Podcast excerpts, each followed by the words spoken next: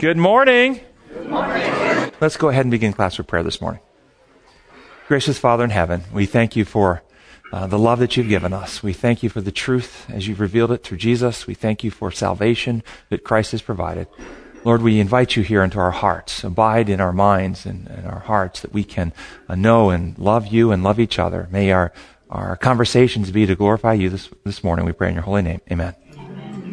We're doing lesson number 3 in our quarterly Garments of Grace, Clothing Imagery in the Bible. And the lesson title this week is Garment of Innocence. And in Sunday's lesson, the lesson asks us to consider the question, what the earth was like prior to sin and how our world today differs from the world God created. Nobody with any first-hand knowledge, I know, but any speculation on how the world was before sin and how our world today differs. She says, much more beautiful before sin of the thoughts. Okay, no thorns, no thistles, no poisonous herbs, no weeds. Any gardeners, no weeds. Weeds. Not a weed on earth before sin. Wouldn't that be cool? The reference from Christ's parable. Who planted the tares? An enemy has done this.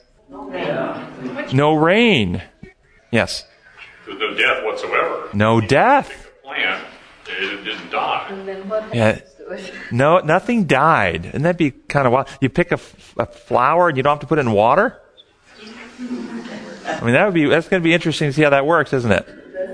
What do you do with it when you're tired of it? That's why the diet was different. The diet was different then. Yeah, but you get bored with one plant, one another, so what do you do with the one that you picked? You put it down, it probably just grows, plants, starts a new one. No boredom. No boredom. No boredom. Oh, I like that. So no decay. There was no molds, no mildews.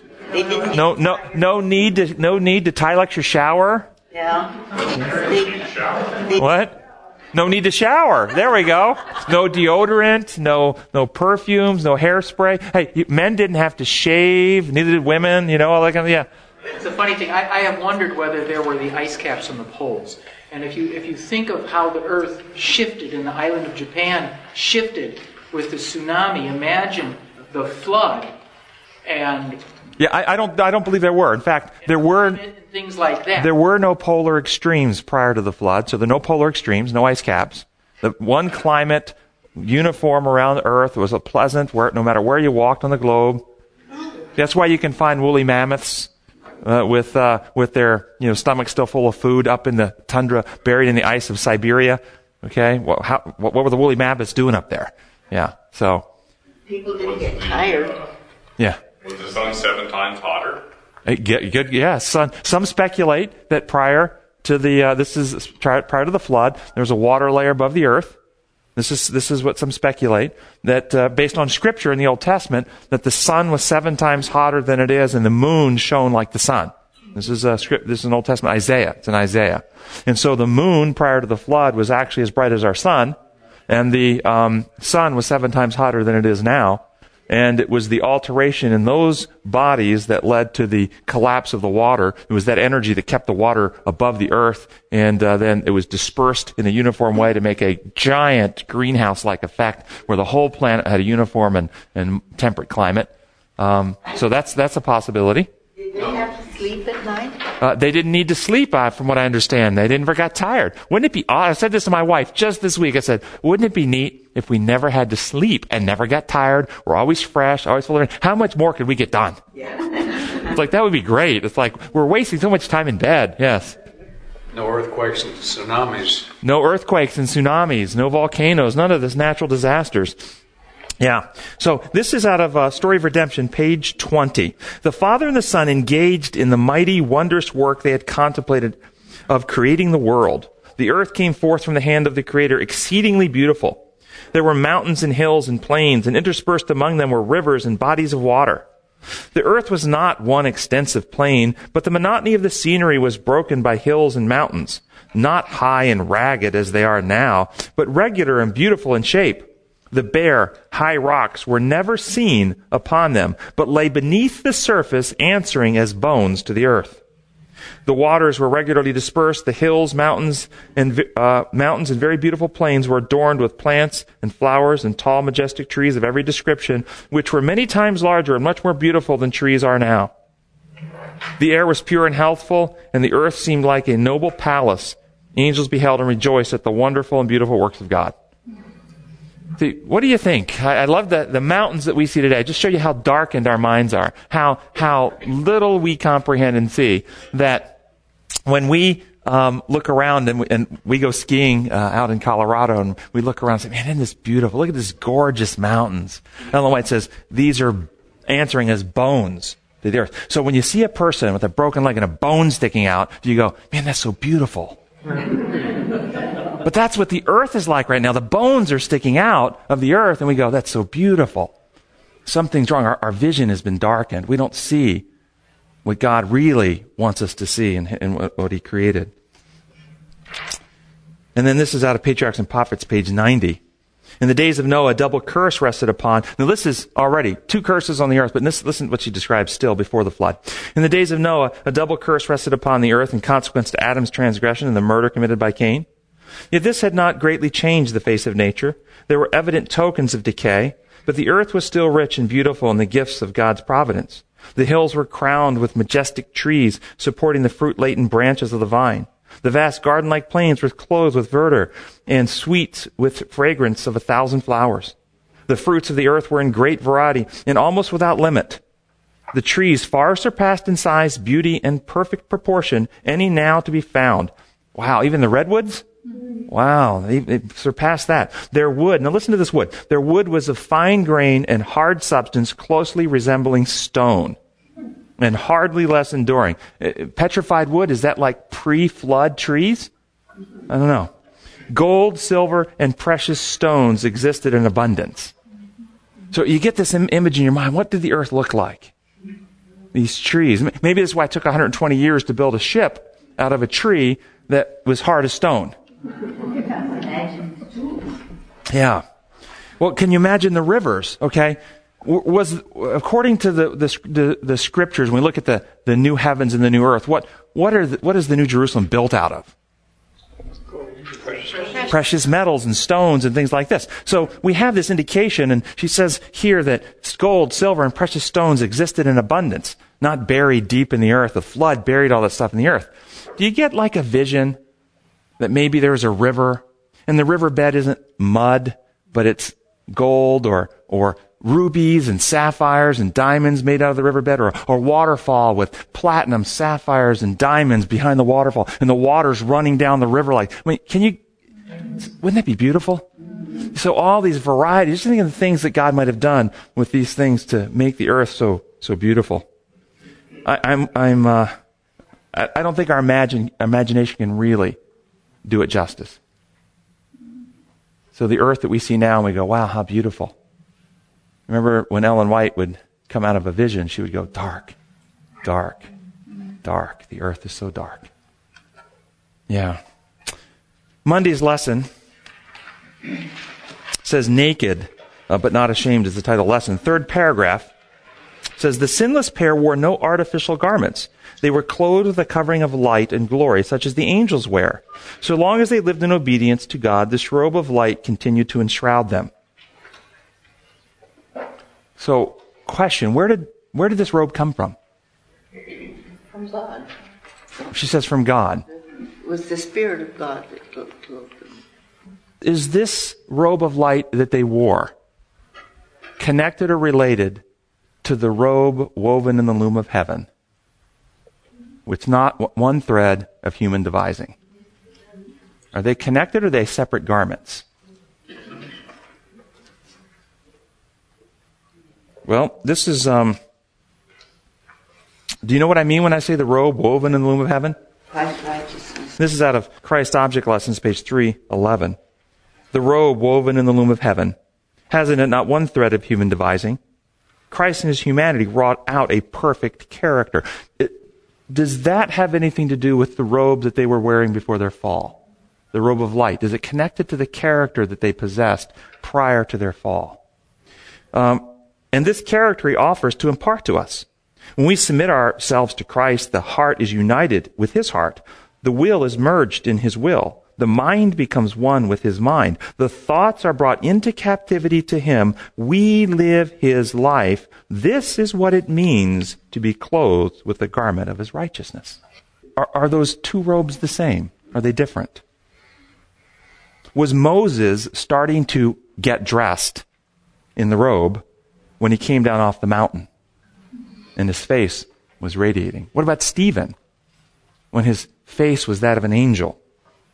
In Exodus chapter 34, verse 29 through 35, we read, and it came about when Moses was coming down from the Mount Sinai, and the two tablets of the testimony were in Moses' hand, and he was coming down from the mountain, that Moses did not know that the skin of his face shone because he was speaking with him.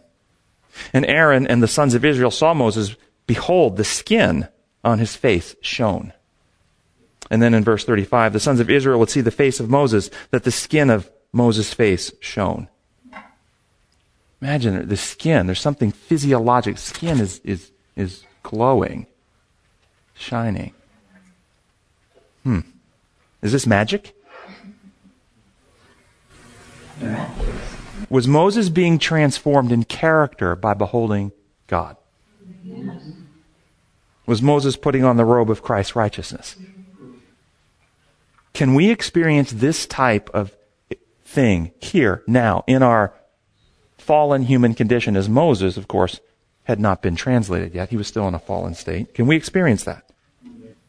This is out of Review and Herald, July 21, 1851, speaking about a time that many of us believe is pending in the near future. In the time of trouble, we all fled from the cities and villages, but were pursued by the wicked, who entered the houses of the saints. They raised swords to kill us, but they broke and fell powerless as straw. Then we all cried day and night for the deliverance, and the cry came up before God. The Israel of God stood with their eyes fixed upward, listening to the words as they came from the mouth of Jehovah and rolled through the earth like peals of loudest thunder. It was awfully solemn. At the end of every sentence, the saints shouted, "Glory, hallelujah."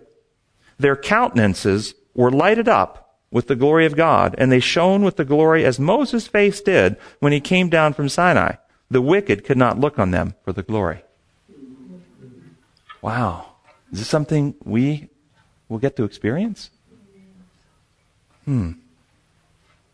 So what is this clothing that they wore? What is this clothing of Christ's righteousness? Is there a connection between transformation of our characters, partaking, as Peter says, be partakers of the divine nature? This is out of Christ's Object Lessons, page 68. The fruit of the Spirit is love, joy, peace, long-suffering, gentleness, goodness, faith, meekness, temperance. This fruit can never perish, but will produce after its kind a harvest into eternal life. When the fruit is brought forth, immediately he puts in the sickle, because the harvest is come. Christ is waiting with longing desire for the manifestation of himself in his church. When the character of Christ shall be perfectly reproduced in his people, then he will come to claim them as his own. Is it pie in the sky to think that we could actually experience a new heart and right spirit and partake of the life of Christ and love others more than self? To have this character reproduced, not by any hard work and effort on our part, but by partaking of Jesus and experiencing him through the work of his Spirit in our lives. Is that pie in the sky, or is that something we should expect? That's why we're Christians. There's no other reason. Yes. I think it's interesting to think in terms of what you were saying about the glow that they had. We even speak of that, and certainly in a very diminished form, but we talk about that healthy glow. All of those things that come with living in terms of the health that God designed for us, it gives our skin a glow. When you read about skincare, you talk about you need to drink lots of water because dehydration, it diminishes your skin, it makes it look sunken, it makes it look sickly. All of the things that God talks to us about health, we already associate with a healthy glow. I can imagine from the perspective of right thinking, all of those things bring out in us more than we ever dreamed of a healthy glow. I can tell you, and what I do as a psychiatrist, I have patients that come see me that are burdened with guilt, fears, insecurities, various kinds, depressed, traumatized. And in the course of treatment, we work on their heart-mind issues. And as they experience healing and the burdens are relieved, I can often tell, before I even start to talk to them, from the session before when they were oppressed to this session, I can see there's a glow. There's a change in their countenance. There is a brightness about them. It's not physical light type stuff like Moses had, but I understand what you mean. But I think that's even brighter oftentimes than the hydration aspects of the healthy countenance that we can get, because there's a peace in the heart. There's a joy in the heart. Yes? I had the privilege in my college years of working at St. Helena San and taking care of many old saints in their late 90s. And there's definitely a difference. Someone who has submitted their own will to the Lord all through their lives. You can see it even on the face of a person who is about to die. Yeah, I believe that to be the case. I believe that to be true. There's plenty of seats over here. Yeah, one. Tuesday's lesson, second paragraph. It says, a simple test was given to Adam and Eve to see whether they would, in their freedom, obey the Lord. It was, in a sense, a time of probation for these free creatures. Freedom means just that, freedom. And they had to prove that they would do the right thing with the freedom given them. What do you think about this sentence, to see whether they would, in their freedom, obey the Lord? Yes? I want to respond to that by coming back briefly to something from Monday's lesson about so long as they lived in obedience to God, because the word obey was just in what you just read, this robe of light continued to enshroud them. To me, thinking of that enshrouding, that covering as character, clarifies obedience. It's not, as we often understand it, to gain favor or to avoid punishment. So it's an if-then thing. To me, it seems when you are covered with Christ's character, it is a natural outpouring. Amen. Okay, I like it, yeah. To me, this paragraph implies a bit of an arbitrary test. Well, yes. An arbitrary God. Well, and my understanding of the Tree of Life was not an arbitrary test. They're for their character development. Yeah, excellently said. I've got a quote here I'm going to share in a minute to illuminate that further. What troubled me about the and I don't think it was intentional. I think it was inadvertent. It was one of those things we sometimes phrase and don't really mean mean necessarily the way it came out. But it was a simple test was given to them to see whether they would do with their freedom, as if the Father and the Son just created this new pair, and the Son looks to the Father and said, "Hey, what do you think? You think they'll stay loyal or do you think they'll disobey? Let's find out. What 50-50 odds? What do you think? To see? Come on. They knew what was going to happen, didn't they? Now, I know there's this whole line of theology that's going around, very widespread, open theism, where they believe God didn't know, and he had to put this out there to see. I think God knew exactly what was going to happen, and it wasn't to see. It was, for what you suggested, two purposes. Yes? Yeah, but if you look at this relationship that of a parent to a child, don't you think a lot of it is the loving parent wanting to grow the moral values and the depth of character and that relationship of support and love, and then allowing that child the ability to use their own legs with the strength that has been given them in the relationship and to be able to do the right thing that way? So, yes, so to test could mean as in to, put them through the scrutiny of a test to see whether they pass, or test one's mettle, to test one's strength, to test one's abilities, to strengthen. Or just as you're walking along and the child is growing legs that are supported by that base of the loving relationship, to allow them to test their own legs in that relationship. No, I understand. Could Satan follow this couple throughout the entire globe of earth, or could he access them only at that tree? So one element that the tree served was as a restriction on Satan's access to them, that they couldn't be harassed going about their duties on earth. It was a protection on one aspect. But here's out of Conflict and Courage, page 13. Our first parents, though created innocent and holy, were not placed beyond the possibility of wrongdoing. They were to enjoy communion with God and holy angels, but before they could be rendered eternally secure, their loyalty must be tested. At the very beginning of man's existence, a check was placed upon the desire for self-indulgence, the fatal passion that lay at the foundation of Satan's fall. The tree of knowledge, which stood near the tree of life in the midst of the garden, was to be a test of the obedience, faith, and love of our first parents. While permitted to eat freely of every other tree, they were forbidden to taste of this on the pain of death.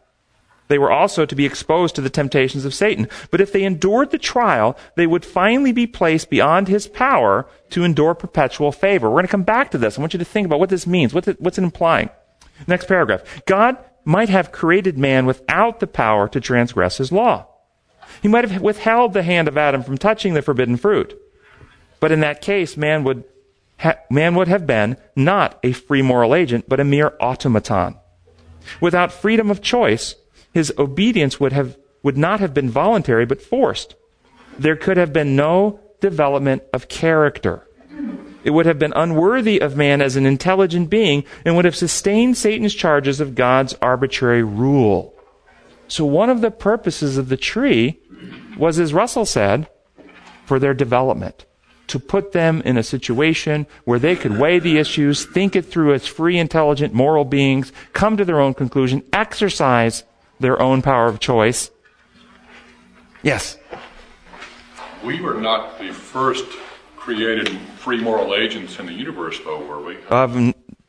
Lucifer and the angels were free moral agents. So I guess I've struggled all my life back and forth. Does God really, really, really know at every decision point we have what we're going to decide? Or does he just have a really, really good idea? Like, I have a good idea of what she's going to do in most situations, much better than I know what you're going to do. Does God have that to the nth degree? But is there still, as a free moral agent, a little bit of doubt? Yeah, I have no doubt in my mind, looking at the evidence of inspiration, that God knows exactly what choices we made before they're made. I have no doubt about that. How did he know to have only one ark built when he was preaching for 120 years for people to get on? Either he knew that only 8 would get on, or he was playing a fraud and giving people a false hope. So, and that's just one evidence of many in Scripture. God knew exactly what Judas was going to do, even though he did everything to try to dissuade him. He knew Judas would resist. God knows our moral choices before we make them. But the interesting thing is, what we find from Scripture, even though he knows our choices, he doesn't use that information to alter the way he treats us. He treats us with absolute freedom, respect, love. He never changes who he is. Oh. I was going to say it shows how great his love is, because even though he knows the choice we're going to make and what our end outcome is, he still treats us equally the same. So yeah. In that same basis, the term test, I'd like to flip that a little bit and the educational element, and that is, it's simply the opportunity to demonstrate what one has learned or what one embodies, and that would be the embodiment of the love that they have. So the tree being there, instead of it being a gotcha kind of test, it's simply the opportunity for them to say, you know what, my love for God is bigger than my curiosity of that tree. No, thank you. I like it. Even more than that. They could have, when the serpent began talking to Eve, was she forbidden from saying, wait a minute, I hear what you have to say. I think I'll go talk with Adam. And, God comes in the cool of the day every day. I'm going to wait and have a conversation with him about this. Was she restricted from taking some time out and considering and pondering it, having a conversation? We're told that they conversed with angels on a regular basis. There was no restriction there. Exactly. Thank you. So, it says in this passage I read that if they would not have taken from the tree, if they would have endured the test, the quote is, they would have been placed beyond Satan's power. Placed beyond Satan's power. What does that mean? What would have placed them? Why would they have been placed? What is Satan's power? Lies about God. He's the father of lies. This is his power. Power to deceive, power to distort, power to lie. So what would God have removed Satan, and that is what would have removed them from his power? Or having been so settled into the truth, both intellectually and spiritually, that they could not be moved, they were beyond his power. So what put them beyond the power is not some act of God to restrict Satan's access, but having weighed out the issues, seen the truth, been convicted, chosen it, become part of their character. What's the new covenant? Write my law in your heart and minds. Okay? That's what places them beyond his power. Yes. Yes, Wendell. Just shortly before the crucifixion and the trial in Gethsemane, Christ said, the prince of darkness is coming, but he has nothing in me. In other words, his character had been so perfectly developed that there was nothing that was attractive to Christ that Satan had to offer. Excellent. Excellent. Absolutely right. And you know the statement, out of faith I live by, it's just as soon as the people of God are sealed in their forehead, it is not any seal or mark that can be seen, but a settling into the truth, both intellectually and spiritually, they cannot be moved. Intellectually and spiritually. What does that mean to be settled intellectually and spiritually? This is my understanding of what that means. Intellectually means your comprehension, your understanding. Spiritually means your character. So I have patients who are smokers, and you can be unsettled in all these areas. I have patients who are smokers who are settled into the truth intellectually that smoking is no good for them. They know the data, they know the science, they know it's killing them, but they still smoke. They're settled intellectually, but they're not settled spiritually. I have others who aren't settled either way. They actually think smoking helps them breathe better. But to be settled intellectually and spiritually is you not only understand and comprehend the truth, but it becomes part of your character, part of your heart's attitude and modus operandi. Yeah, that's... You said before their characters were still developing because they were new creatures and they were still growing in grace and God. So that maybe if they had stayed away from the tree a lot longer, they would have come to the point where that tree would have had no influence over them whatsoever, but because they were still young in their development, maybe that was why the temptation was so great. Do you think? But do we know how long they were in the garden before they were tempted? My hypothesis, and I always try to take an evidence-based approach to these things. We don't have a scripture that I know of anywhere. If anybody knows one, we're given a timeline. They were in the garden 17 days, and then we don't have that, do we?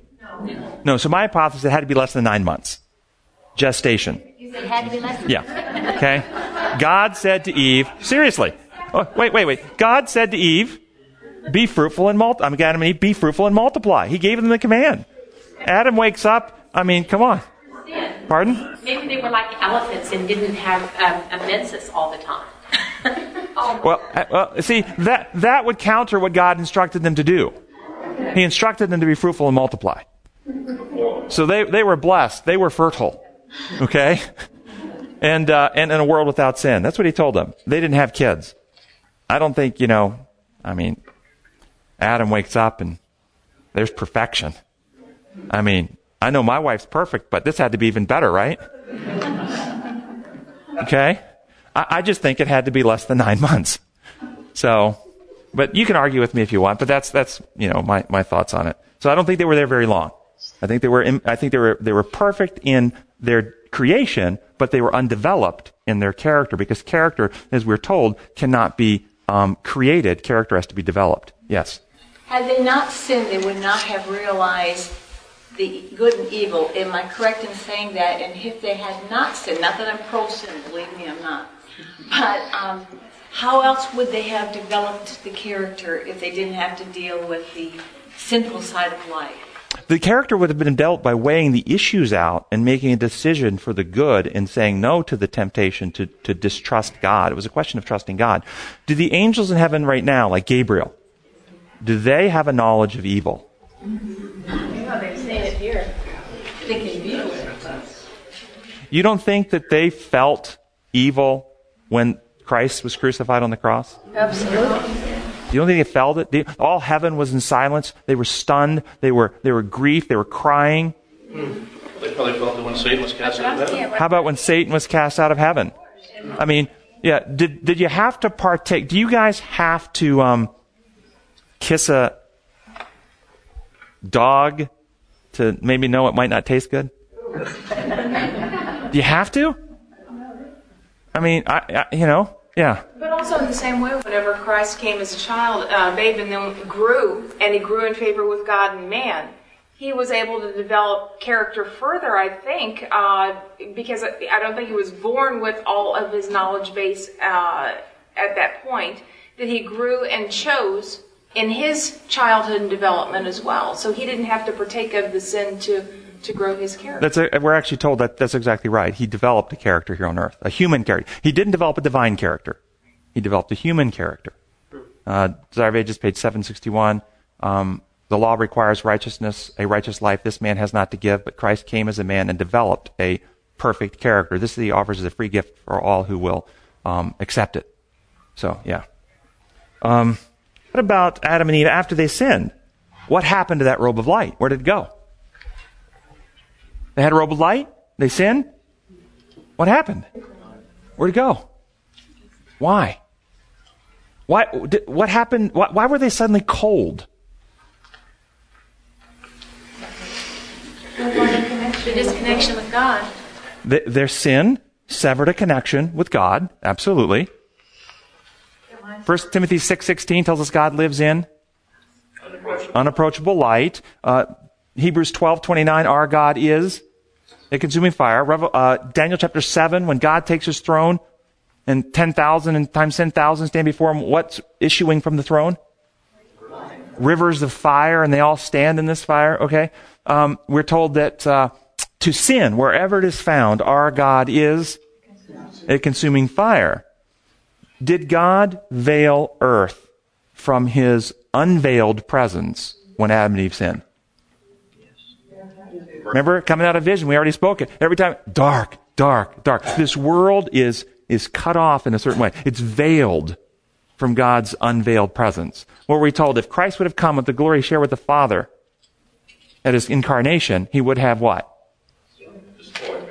He would have destroyed mankind by his presence, because his glory was too much for us to survive in. That means he would have come in anger and hostility and in a punishing attitude. No. There's something incompatible there with an unhealed heart and mind in the presence of God. So I'm suggesting that when they sinned, God veiled earth from his unveiled presence. So, to provide a probationary existence, an artificial environment. The earth is in an artificial bubble from the rest of the universe, cut off, and so to speak, from what the rest of the universe walks and sees. Why were they barred from the tree of life? Was it a punishment? It was to protect them from the tempter, from the evil that was lurking there. The tree was just like every other tree in the garden, as far as I can see. What was bad about it? No, after they sinned, why were they barred from the tree of life? Because then they would have had immortality forever, a sinful life of immortality. What do we, as a church group, teach as one of the doctrines that is most offensive and turns people away from God? I don't know if you know, it's in Ellen White's writings. Pardon? Hellfire. Not just hellfire. An eternal, burning, suffering, tormenting place. Well, what is it like to live a life of unhealed sin? Is that happiness, joy, and peace? Or is an unhealed life of sin torment and torture? Yeah. Can a sinner unreconciled to Christ have peace? No, it's torment, torture, fear, anxiety, dread, guilt, all this horrible stuff, shame. So if they live forever as sinners, then you've created hell. So God in mercy protected them from getting to the tree, so they would not live forever as sinners and be tormented forever, and instead opened the path through Christ for redemption and salvation. Yes? This sounds so much like that distortion of his character, that law of love being broken, that everybody wanted them to think that it was because he was a punishing, terrible God that these things were there, when actually it was an act of mercy. Yeah. This is why he barred them from the tree of life, so they wouldn't live eternally in an unhealed, sinful state. Yes? If life comes from God, how could eternal life come from a fruit? Yeah, that's an interesting question. I think the reality is, and I've had this discussion with people, I don't think they would have been prevented from violent death, decapitation, for instance, nuclear meltdown of their physical tissues, but they would have been prevented from aging. I think the tree would have prevented aging death, or death from bad diet and this kind of stuff that we die from today. I think it would have provided physiological healing to the body from injury that weren't of a decapitation and those types of things. That's what I think, my personal thoughts on that. A cellular regeneration type thing, yeah. Constant rejuvenation as you eat it. Just yeah. Thursday's lesson, if you jump to Thursday's lesson, the second paragraph says, first we can see that Adam and Eve's fig leaf covering was not adequate. If it were, there would have been no need to kill innocent animals in order to clothe the fallen couple. In the same way, all of our efforts to keep the law well enough to be saved are inadequate. If working our way to salvation were adequate, Christ would not have had to die for us. Just as the fig leaves would have been less costly and traumatic than the death of innocent animals, so too our works would have been cheaper than the death of Jesus. In both cases, our works, fig leaves, couldn't suffice. That's why Jesus had to die for us. That's why innocent animals needed to be slain. It could be no other way. What do y'all think? I've been waiting all week to hear you talk about it. Well, first question. Anybody else have comments? Want to comment? Do we have any inspiration that actually says God killed innocent animals to give them those skins? Nowhere. It's all implied. It's all assumed. The scriptures say he clothed them in skins. That's all the scriptures say. And I went up and looked at everything Ellen White wrote about it that I could find on the CD-ROM, and she says the exact same thing, that he clothed them in skins. It never says he killed an animal. That's assumed, because as our finite human minds, the only way we could get an animal skin is to kill an animal. But which is easier? For God to speak out of nothing a living animal, or to speak a skin? Pure God, they're neither one of them are a challenge. Yeah, no, right. But you know my point. It's harder to make life than to make a skin, to make it alive, you see. So there's the assumption that he slew the animal, but it's never stated anywhere in the inspired record. And if you have a certain idea in your mind when you read the record, then you see that without even questioning it.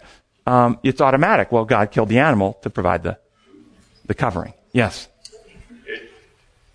Isn't it reasonable to suggest another option that Christ, or that God, or Christ, basically took them through the first sacrificial system and had them slay the animal, and they witnessed the evidence of blood on the ground and the death and the first comprehension of what had occurred and the idea, the first comprehension of there's going to be a coming Redeemer.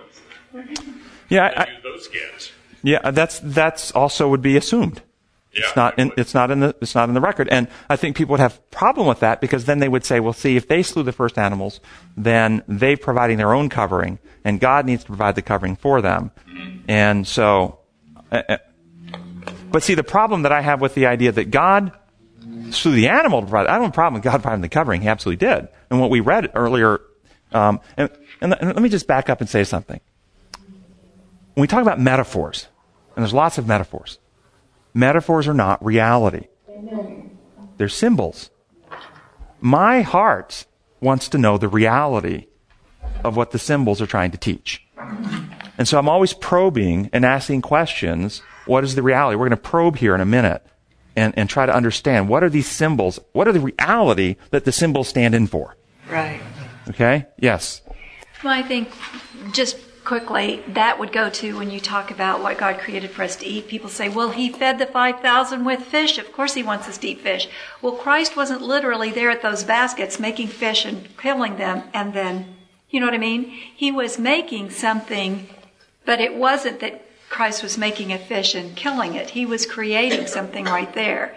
You know what I mean? When you were saying, could God have created a skin? Well, obviously, yes, he wasn't going through the whole process of killing a fish, catching it, and then dispersing it to the 5,000.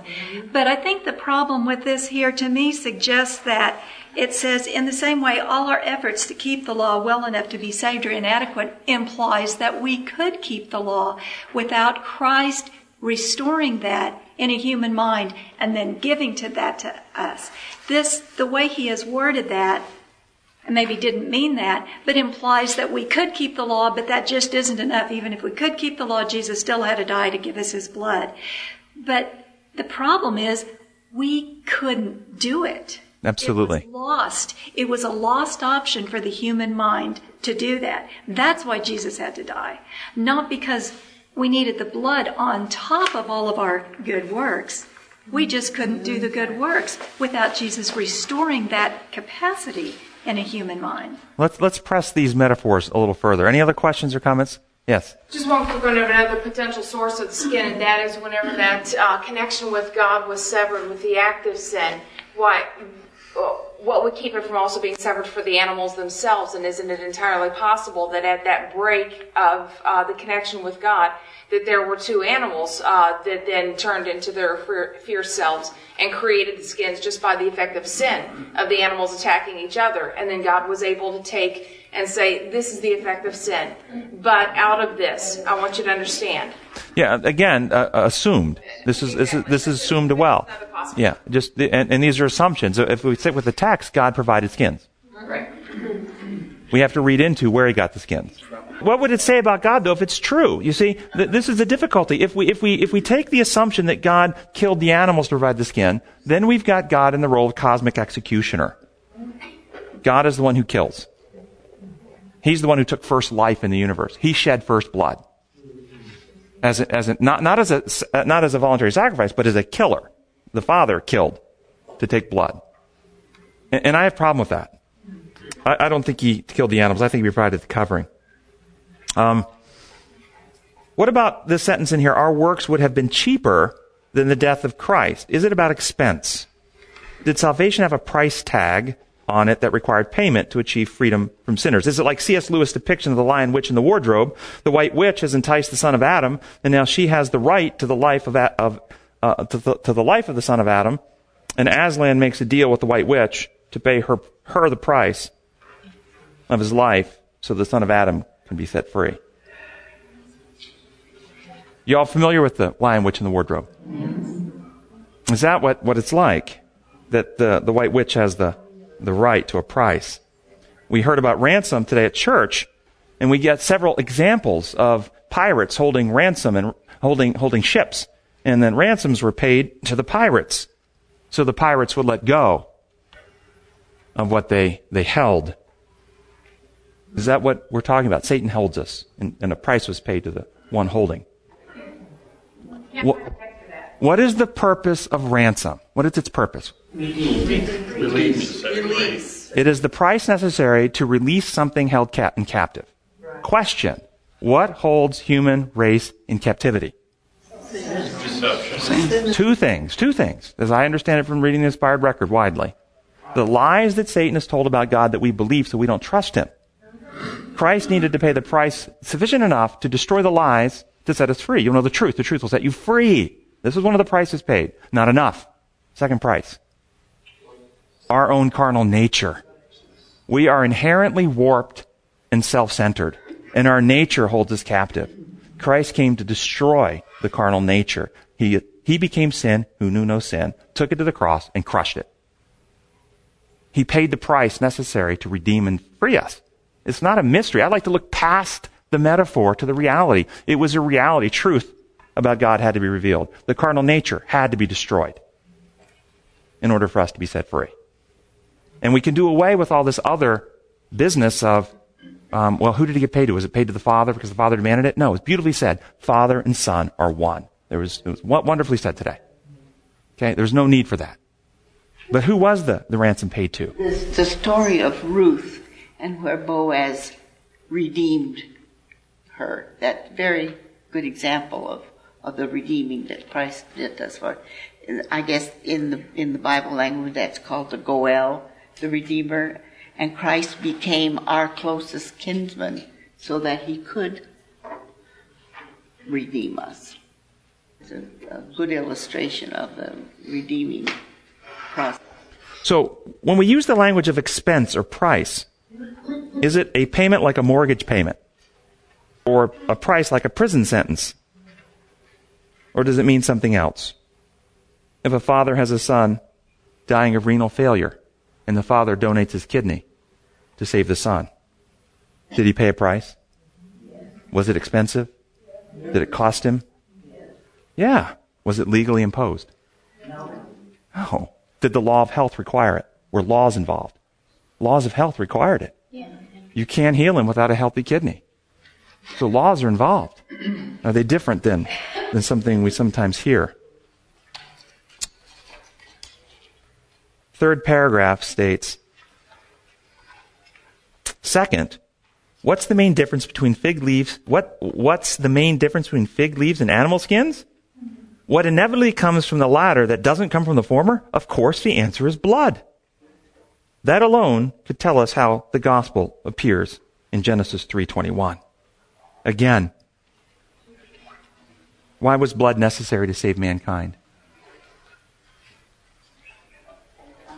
If we had the if we had the shroud in which Christ was buried, some believe it's the shroud of Turin, but others don't. But if we had the actual shroud, we really had verifiable, this is the shroud in which Christ was buried. And there are dried red blood on this shroud. Would that blood on that shroud give us salvation? No. We can present that as a ticket into heaven. Understand then. So, is it because it's dried blood would have to be fresh? No, it's still not about the blood, is it? It's not about the red corpuscles. These are symbols. These are symbols. What's the reality that the blood symbolizes? That's the life. The Leviticus 17, the life is in the blood. So the first thing, and in Christ, of course, in John 6 tells us, unless you eat my flesh and drink my blood, you have no part with me. So the first thing is it represents that perfect character we talked about, that life, that robe. See, we're connecting it back. That robe that they had in the beginning, they no longer had. Christ came to develop that robe so they could wear it again. It's his life. It's his blood. It's something we ingest. So Ellen White says in Fundamentals of Christian Education, page 378, in the study of the Bible, the converted soul eats the flesh and drinks the blood of the Son of God, which he himself interprets as receiving and doing his words that are spirit and life. In Christ's Object Lessons, page 102, the leaven of truth works a change in the whole man, making the coarse refined, the rough gentle, the selfish generous. By it, the truth, the impure are cleansed, washed in the blood of the Lamb. Is it literal, physical, red corpuscle blood? Or is it a symbol of the life and truth, the truth and life of Jesus? The truth about God, this was the two things we said, the ransom price. The truth to destroy the lies, so we just read here is the blood. And the life of Christ, the perfect character that destroyed the carnal nature that we partake of. This is the ransom price. This is the blood. This is the reality of the universe that we can partake of and participate in. So in reality, according to Christ, where did he tell us in John 6 the blood was to be applied? Where were we to put the blood in John 6? Unless you eat my flesh and drink my blood. Where's he telling it should go? Inside. Internal. Okay, inside of us. So what does this application result in? When a human heart, a human individual, ingests Jesus Christ, his life, his merits, his character, the mind becomes united with his mind, the thoughts become in harmony with his. We read earlier today in class. What happens inside that individual when that experience takes place? She says a change. What kind of change? For the better. Peace, long-suffering, goodness, patience, faith, temperance. What might we call that? Conversion, transformation, regeneration, circumcision of the heart by the Holy Spirit, the heart of stone removed, heart of flesh put in, writing the law on the heart. I mean, the metaphors of Scripture. Isn't that what it's talking about? These are all metaphors describing what? Atonement, at one-ment, bringing us back into unity with God, a real reality. Yes. If you are what you eat, and we just say we ingest Christ and drink the blood, then wouldn't that come back full circle to where the radiance was on Moses' face when he came down from Christ, from seeing God, because now he was transformed. It was internal. He was what he ate. Spiritually. No, I like it. Yeah, absolutely. This is our privilege, guys. We actually get to be partakers, Peter says, partakers of the divine nature. We get to partake of that. No longer I that live, but Christ lives in me. Is this just all metaphorical, legal speak of something, or is it a reality, a real thing that we experience? And a privilege. Paul says we become a new creature. We become a new creature. The old is gone, the new has come. We get the mind of Christ. Do you notice that the metaphors of Scripture are really describing a regeneration, recreation process in the human soul? Are they not? Yeah. Yes. When you do something wrong, say you spend a life smoking, you pay the price of smoking by getting lung cancer. So the price that is paid is really to us, to heal us.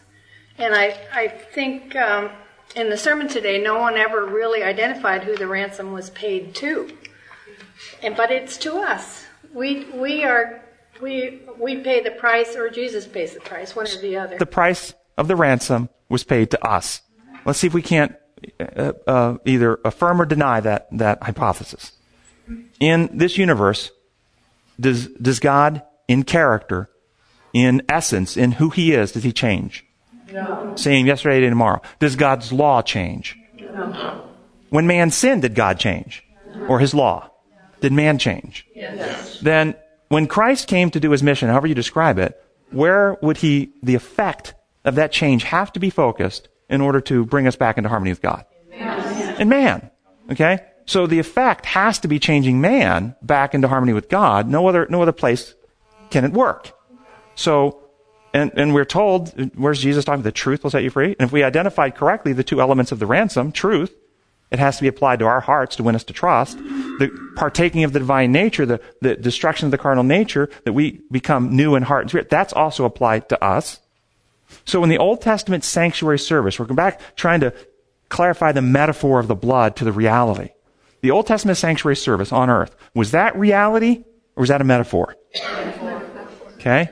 And the lamb was symbolic of Jesus, who was the reality. He's the reality. The lamb is the metaphor. The blood of the lamb is a metaphor for the life of Christ. Where did the blood get applied in the old system? In sanctuary. To the altar. Which altar? Both, depending on which service. Okay. And where else? To the in front of the veil, sprinkled several times, and inside the most holy place. Mm-hmm. Now, what's the reality of this? It's symbols. It's all symbols. What's the reality? Do we use the Old Testament, develop a theory based on reading the symbols, and then go to the New Testament and take Jesus and plug him into the symbols? Or do we take Jesus as the light which lightens all men, the key which unlocks the mysteries? Ellen White says the gospel is the key which unlocks the mysteries of the Old Testament sanctuary service. Do we take him and say, okay, he said the blood is to go into us. He said, destroy this temple, and in 3 days I will build it up. The New Testament says, know ye not that you are a temple of the Holy Spirit and God dwells in you? Did Jesus, if we're right on the idea that the blood represents truth, as we read in the text here, and the life of Christ from the text, did God the Father need the truth or the life of His Son presented to Him? No. He did. No, we needed the truth. We were the ones that didn't understand. We were the ones in darkness. We were the ones confused. We were the ones that needed to be to have clarification and brought back to trust in God. We're the ones who needed to be changed. So I'm going to suggest to you that much of the teaching of the Old Testament sanctuary service is God's plan of atonement, returning us back into unity with God, healing and restoring us, fixing us. His whole plan to destroy sin and fix sinners. So what are all of those things that you're talking about in the sanctuary? Where was the blood applied? What is the symbolism there? Yeah, that's another 2-hour lecture, isn't it? Yes, this is what good teachers do. See, we give you guys something to go home and study. You see? So you guys need to go home and dig and research. I just think it's interesting because I have been studying the sanctuary some, that when the sinner sinned, God's answer was run to God. You know, come here, and the death happened outside the sanctuary. Who was it that brought the death? Was it the priest? It's the sinner. The sinner. The sinner cut the throat. Mm-hmm. And the blood represents the life of Christ, taken to the altar. Depending on who, you notice, it was done differently if it was the non-priest Jew. It went to the brazen altar. Priest Jew, the blood went to the golden altar. You think that through. What's the difference between a non-priest Jew and a priest Jew in the symbols? The priest represents Jesus. No, the high priest represents Jesus. The daily priests with their white robes represent Christians. The priesthood of believers. So the priesthood of believers, when they sin, they still confess sin, slay the animal, and the blood goes to the golden altar and 7 times before the veil. Fascinating symbolism, guys. Pardon? Their leadership responsibility. Yeah, why not to the brazen altar, though? Different stages of character development. Did you hear that? He said different stages of character development represented in the system. What do the horns represent? Horns on the brazen altar are large, big old horns. Horns on the golden altar, very small little horns. If you do a search on this, you'll find that the horns represent selfishness, basically. Promoting self. Self-exaltation. The brazen altar is an unconverted heart. That's why the blood is poured out at the base, because it requires the entire transformation, cleansing, renewal. Now, the golden altar is the heart of the man who's already been transformed and redeemed. But he's still got the character defects he's working on. That's why the blood gets applied to the horns, transforming those character defects. There's so much more. Yes? As we're talking this week about the truth being the source of our garment of life, there's also a fake garment of light as well. If you read Mrs. White's writing, she often, the term garments of light is most associated with the devil's mixing of truth with error. And that he will clothe his most close deceptions at the end of time in garments of light that appear to be garments of light. And of course, Paul said in Galatians, even if an angel comes, an angel from heaven comes with another gospel, let him be anathema, eternally condemned, cursed. I think, what is it? Damned to hell, one of the versions say. As discussed in this class, we have to use our intellect and God's Spirit to discern truth. And it's just not an automatic. So my challenge, I agree with you, my challenge to you guys, as I've said many times, don't believe anything because I say it. Also, don't rest satisfied with symbols. Through God's grace, pray that He opens your minds to see what the symbols are trying to teach, the reality of His universe. Amen. What does He say to His disciples? I have much to tell you, but right now I'm restricting information. It's classified above your pay grade. No, but you can't bear it. He wants to enlighten us more than we can handle. And if we get our hearts ready, and we're seeking that truth and develop heart for truth, He will lead us into the truth. And I'm going to suggest that when we understand the reality of His universe, all the metaphors actually teach one reality. There's not 10 realities. There's one reality. And they're all teaching the same thing. Gracious Heavenly Father, we thank You that You have reached us in our darkened minds and states and carnal hearts, that You didn't abandon us, that You sent Christ to provide all that was necessary to restore us back into an eternity of love with You. May we, may the Spirit be imparted to enlighten our minds, to draw us close to You, to convict of the areas in our lives we need to change, to give us a humble and meek heart like Christ and like Your friend Moses. May we go forth from here sharing a wonderful message of a God who loves us so much. May our minds be able to put the pieces of this cosmic conflict together, that we can communicate effectively at this end of time the message that is to lighten the world for Your coming, that we can see You very soon. We pray in Your holy name. Amen. Amen.